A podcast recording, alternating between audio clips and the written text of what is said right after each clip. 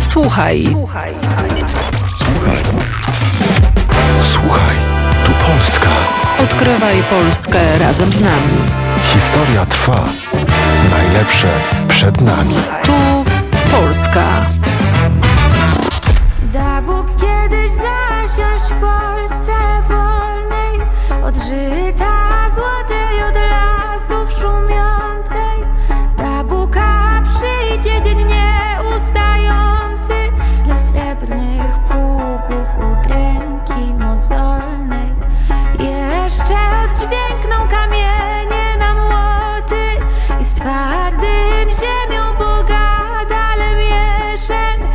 wszystkich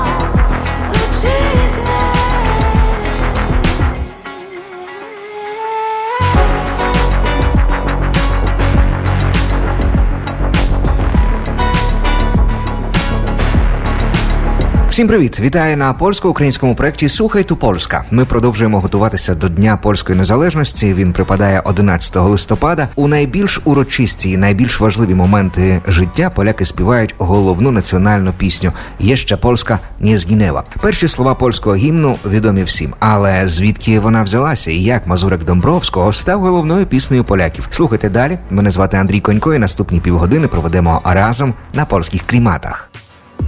Więc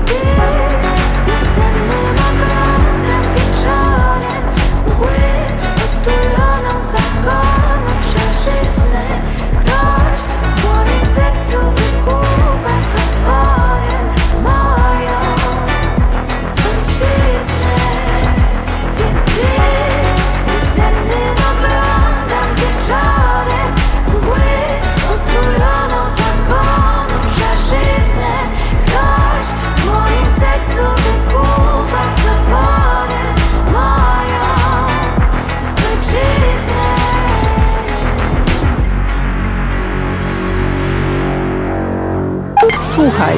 Tu Polska. День польської незалежності припадає 11 листопада. Цю дату обрали не випадково. Саме цього дня, у 1918 році, Юзеф Пілсудський отримав повноваження створити перший національний кабінет міністрів, тобто уряд. І серед пісень, які торжественно лунали у ті дні, особливо піднесено, звучав Мазурик Домбровського.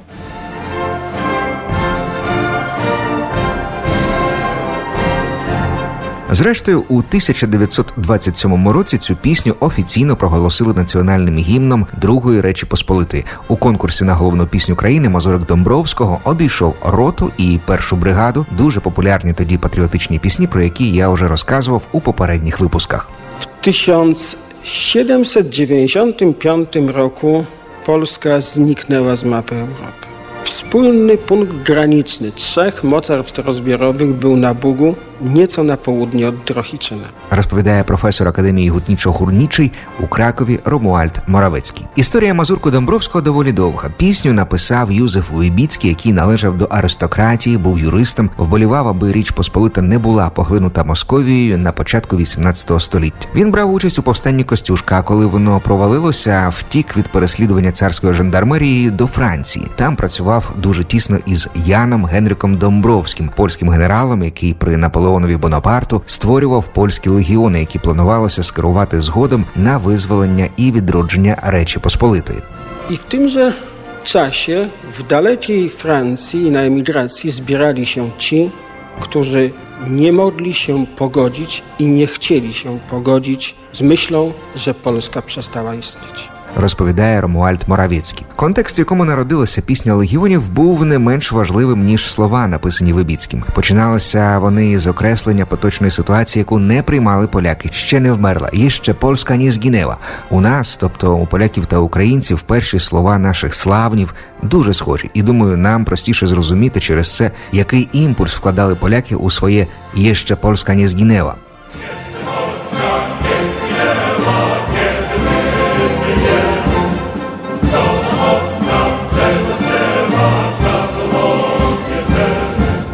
Пісня була написана після вже повторного розділу території Речі Посполитої між прусами, австрійцями і росіянами. Тому слова «Цо нам обца пшемоц взєва, шабло одбіжеми» звучали синхронно із тими відчуттями, які мали і представники польської еміграції, а також поляки, яким доводилося жити фактично під окупацією. W 1797 roku, kiedy zaczęły powstawać legiony polskie na mocy umowy między rządem Republiki Cisalpińskiej a Komitetem Polskim, tym legionom Józef Wybicki napisał wiersz, któremu dał tytuł najbardziej prozaiczny z prozaicznych. Tytuł brzmiał Pieśń legionów polskich we Włoszech. пояснює польський історик Ромуальд Моравецький в ефірі польського радіо. Впродовж наступних років і зміни епох, оце поки ми живемо, мало різне значення і змінювало свою інтерпретацію. Do tego wiersza wzięto ludową melodię, ale ta najbardziej prozaiczna, jakby się wydawało, z pieśni zawierała ładunek rewolucyjny, jakiej nie zawierała żadna inna pieśń, ani wcześniej, ani później. Pojaśnia polski historyk Romuald Morawiecki w efirie Polskiego Radio.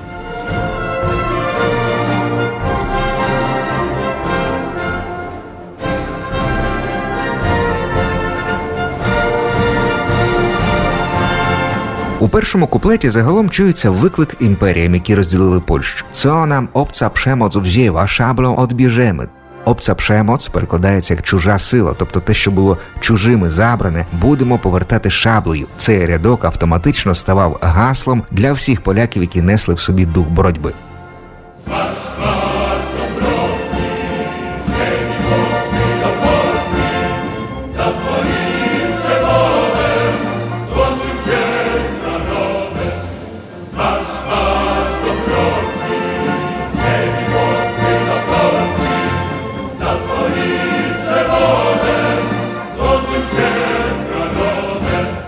Приспів польського гімну є свого роду закликом і очікуванням, що польські легіони прийдуть із Італії, де вони формувалися, і, звільнивши поляків від окупантів, з'єднаються із побратимами у відновленій самостійній державі. Зім'я Влоска означає Італія. Марш, марш Домбровський з італійської землі до Польщі. Під твоїм проводом поєднаємося з народом.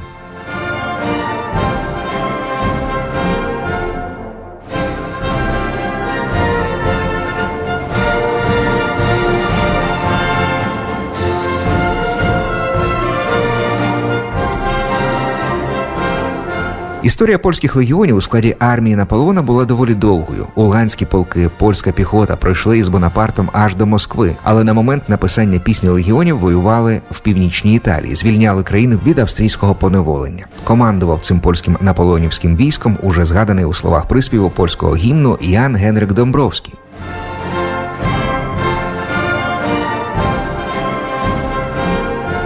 На цьому наш огляд першого куплету польського гімну завершуємо. А ось про другий наступні куплети головної пісні Польщі слухайте уже за кілька хвилин. Слухайте Польська, зоставай з нами.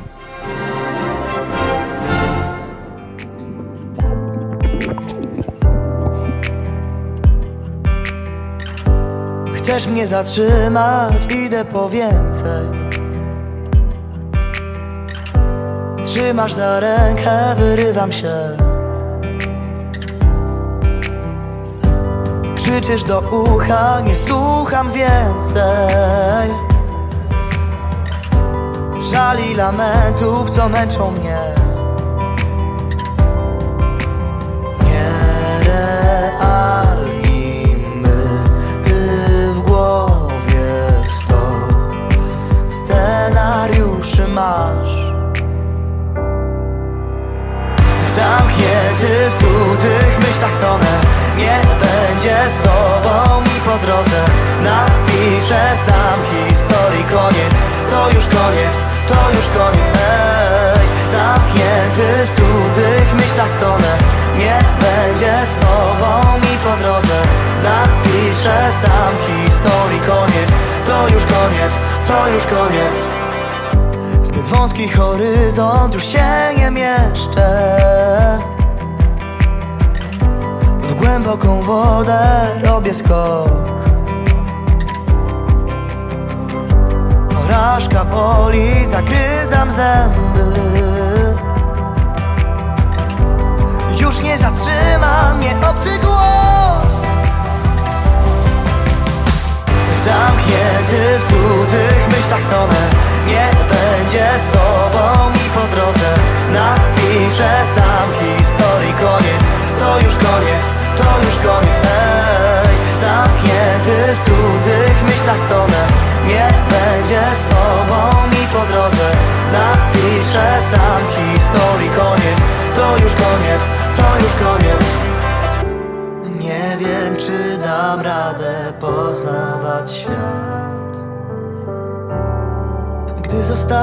całkiem sam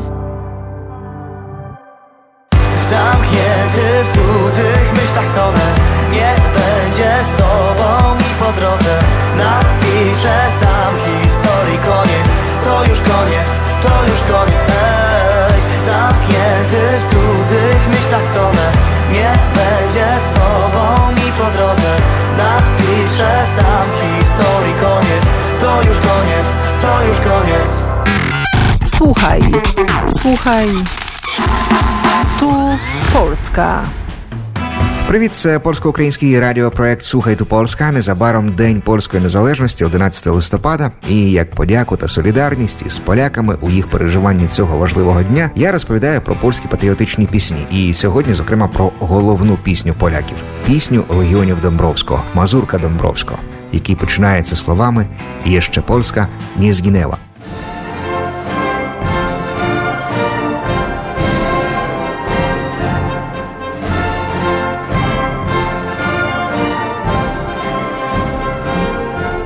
Другому куплеті маємо опис планів польських легіонів, які мають намір іти із Італії до Польщі. Перейдемо Віслу, перейдемо Варту. Це назва річок. Будемо поляками. Це відсилання до тої заборони, яку імперії поклали на будь-яке згадування про самостійність Речі Посполитої, а поляків зробили фактично своїми васалами.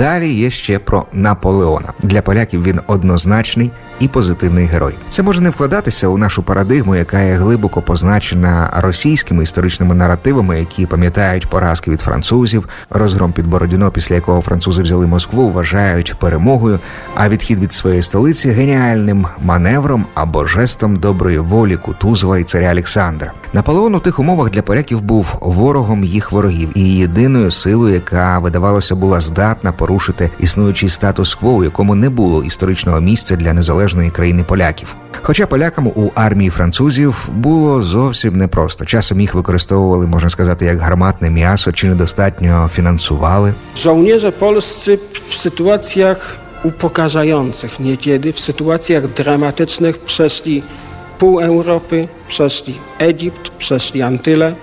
Byli w sytuacjach tak upokarzających, jak na przykład sytuacja we Francji, kiedy dla Legii Naddunajskiej Kniaziewicza zabrakło w środku grudnia butów. Całe wojsko dostało, tylko Polacy nie dostali. Znajdowali się w sytuacjach tak upokarzających, jak na przykład w Mantui, kiedy obrońcy francuscy twierdzy w Mantui zapłacili polskim batalionem piechoty za to, żeby mogli się wycofać. Polacy byli tymi pieniędzmi, którymi zapłacono. Розповідає про важкі епізоди польських легіонів у французькому війську польський історик Ромуальд Моравецький в ефірі польського радіо. Третій куплет польського гімну пригадує Стефана Чорнецького, як Чорнецький до Познання по шведським забоже для ойчизни рятування вруцімся przez morze. Тут описується подія 14 грудня 1658 року, коли польська кавалерія під командуванням Стефана Чорнецького перетнула морську протоку в Данії і здобула грандіозну перемогу над шведами та взяла фортецю Колдингу в Ютландії. І коли Юзеф Вибіцький створював гімн, легенда про перемогу Чорнецького мала величезну силу, оскільки минуло менше ста років після того, як цей полководець здобував із польською кавалерією великі перемоги. Хоча тут варто сказати, що в історії польсько-українських воєн 17 століття Хмельниччини Чернецький для нас, українців, був антигероєм. Однак поляки були вдячні йому за вмілі військові кампанії проти шведів під час спроби Швеції підкорити Польщу у 17 столітті. właściwie dokonywano pewnego utożsamienia klęsk, jakie spadały na Rzeczpospolitą końca XVIII wieku, z tym, co było w połowie wieku XVII. Na tle tych niepowodzeń Czarniecki rysował się jako ten wódz zwycięski, który ani na moment nie poddał się zwątpieniu, ani na moment nie podjął służby u wroga. Пояснює історик професор Генрік Візнер в інтерв'ю польському радіо. Хто така Бася із останнього куплету польського гімну і чому плакав її батько, а також куди дівся оригінал, написаний Вибіцьким, слухайте уже за кілька хвилин.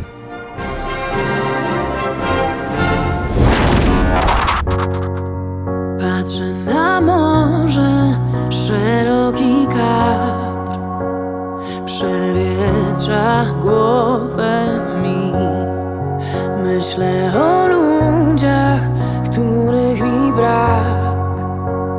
Na niebie szukam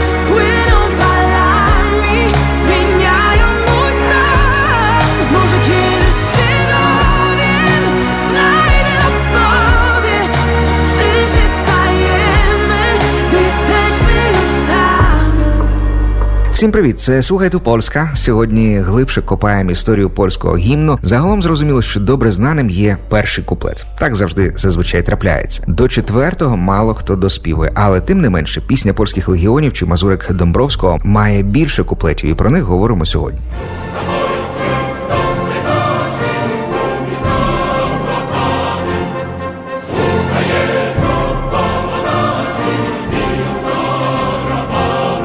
У четвертому куплеті є такі слова: Юж там ойцець до своєї баші, мові заплаканий, слухай єно поно наші бійом в тарабани. І це відсилка до ще одного особистого факту із життя автора слів Юзефа Вибіцького. Він служив і дружив із Яном Генриком Домбровським, командуючим польськими легіонами у наполеонівському війську. І Вибіцький знав про особисте життя Домбровського, зокрема про його зв'язок із Барбарою Баською Хлаповською. І це її батько, заплаканий у цьому куплеті, втішає доньку, що мовляв, чуєш, барабани, здається, це наші. Домбровський після того, як Наполеон звільнив Польщу, у Познані таки взяв шлюб із своєю коханою Барбарою. А цей куплет передає волю і настрій поляків в окупації, які вбачали у польських легіонах радість і шанс надіям і сподіванням на відновлення країни.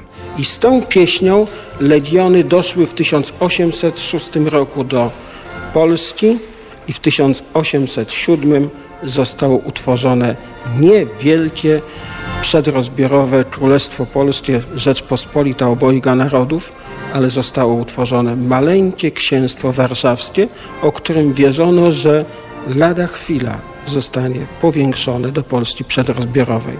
Kres marzeń w XIX wieku przyniosła klęska Napoleona najpierw pod Lipskiem, a później spotęgowana jeszcze w bitwie pod Waterloo. розповідає польський історик Ромуальд Моравецький в ефірі польського радіо. До речі, цікава і загадкова доля рукопису пісні польських легіонів в Італії. До 1944 року він знаходився у колекції Йогана Рожновського, який був нащадком Юзефа Вибіцького. На початку 1944 року Рожновський передав всю свою колекцію у банк Третього рейху в Берліні. А в травні 1945-го банк здобула Червона армія і весь його вміст вивезли до радянського союзу. У 1992 році Асоціація ентузіастів традиції Мазурка Домбровського звернулася до тодішнього президента Польщі Леха Валенси із проханням допомогти знайти рукопис польського гімну в російських архівах і повернути його назад до Польщі. Справу навіть офіційно включили до польсько-російських переговорів, але але досі позитивного рішення чи подай зрушення в його сторону немає. На цьому все. Наша програма добігла кінця. Ми почуємося завтра у новій серії Слухай ту Польська.